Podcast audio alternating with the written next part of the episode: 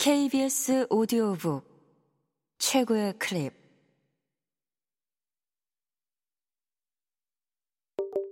케이비에스 오디오북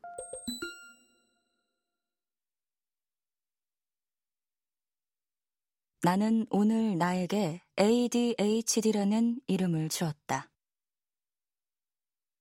신지수 지음,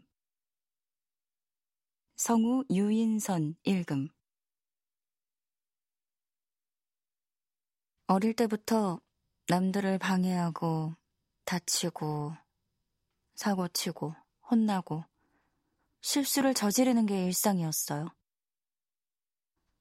주의력 문제라고는 생각하지 않았는데 에이디에이치디 환자들을 보면서 문득 제가 에이디에이치디일 수도 있겠다는 생각이 들었어요. 검사해보니 저하된 부분이 있더라고요.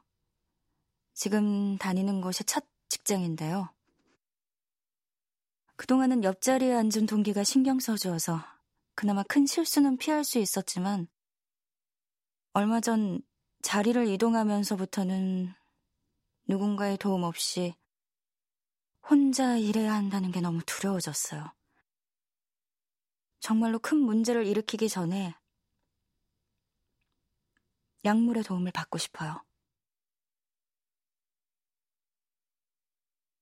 내 문제를 주절주절 늘어놓자니 예상치 못한 서름이 몰려와 울먹였다. 원장님은 진단 기준이 적힌 설문지를 건네며 다시 한번 내가 느끼는 증상을 체크하도록 했다. 대부분의 문항에 증상이 심하다고 체크했다.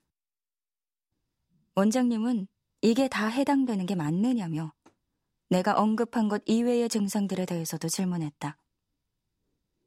현재 거주하는 방의 상태는 어떠한지, 학교 다닐 때 성적은 어땠으며 성장기에는 어떤 아이였는지 물었다.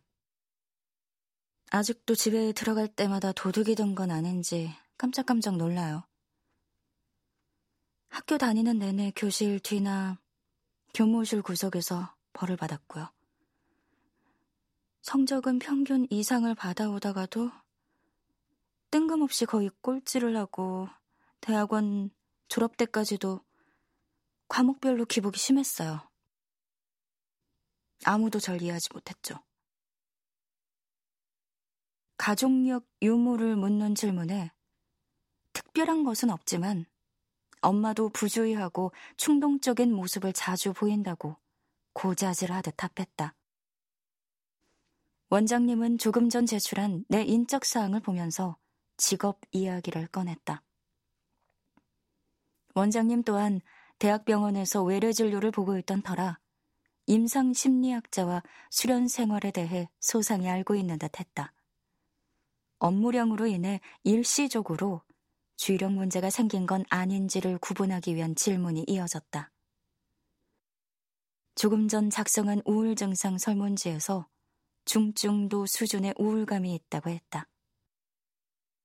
너무 놀라서 나오려던 눈물이 쏙 들어갔는데 당시에 나는 전혀 우울하지 않았기 때문이다. 내가 어떤 증상에 체크했는지 떠올려봤다.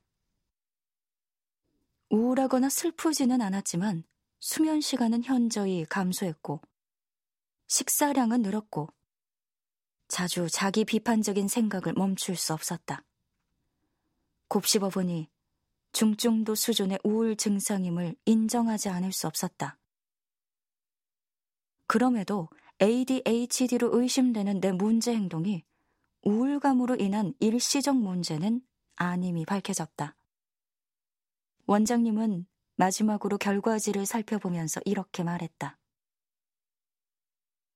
과거와 현재 시점 모두에 문제가 있고 컴퓨터로 실시한 검사 결과에서도 주의력 저하가 나타난 것을 보니 에이디에이치디일 가능성이 다분하네요. 기존 환자들 중에도 이 검사에서 문제가 발견되긴 쉽지 않거든요. 내원하기 전 보험 설계사에게서 정신과 약물을 복용하고 나면 특정 보험에 가입이 어렵다는 설명을 들은 것이 마음에 걸렸다. 다행히 원장님도 상황을 단박에 이해해 주셨다. 약 복용은 잠시 미루기로 했다. 에이디에이치디 약물은 장기 복용이 일반적이라 내원 전이나 약물 처방 전 미리 관련 보험을 알아보는 것이 좋다.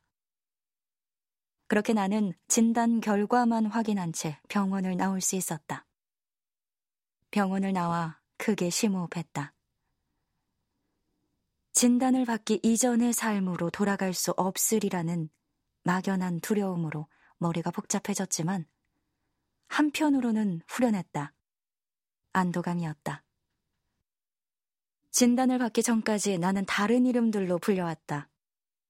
게으른 사람, 미성숙한 사람, 산만한 사람, 못 믿어온 사람, 덜렁이.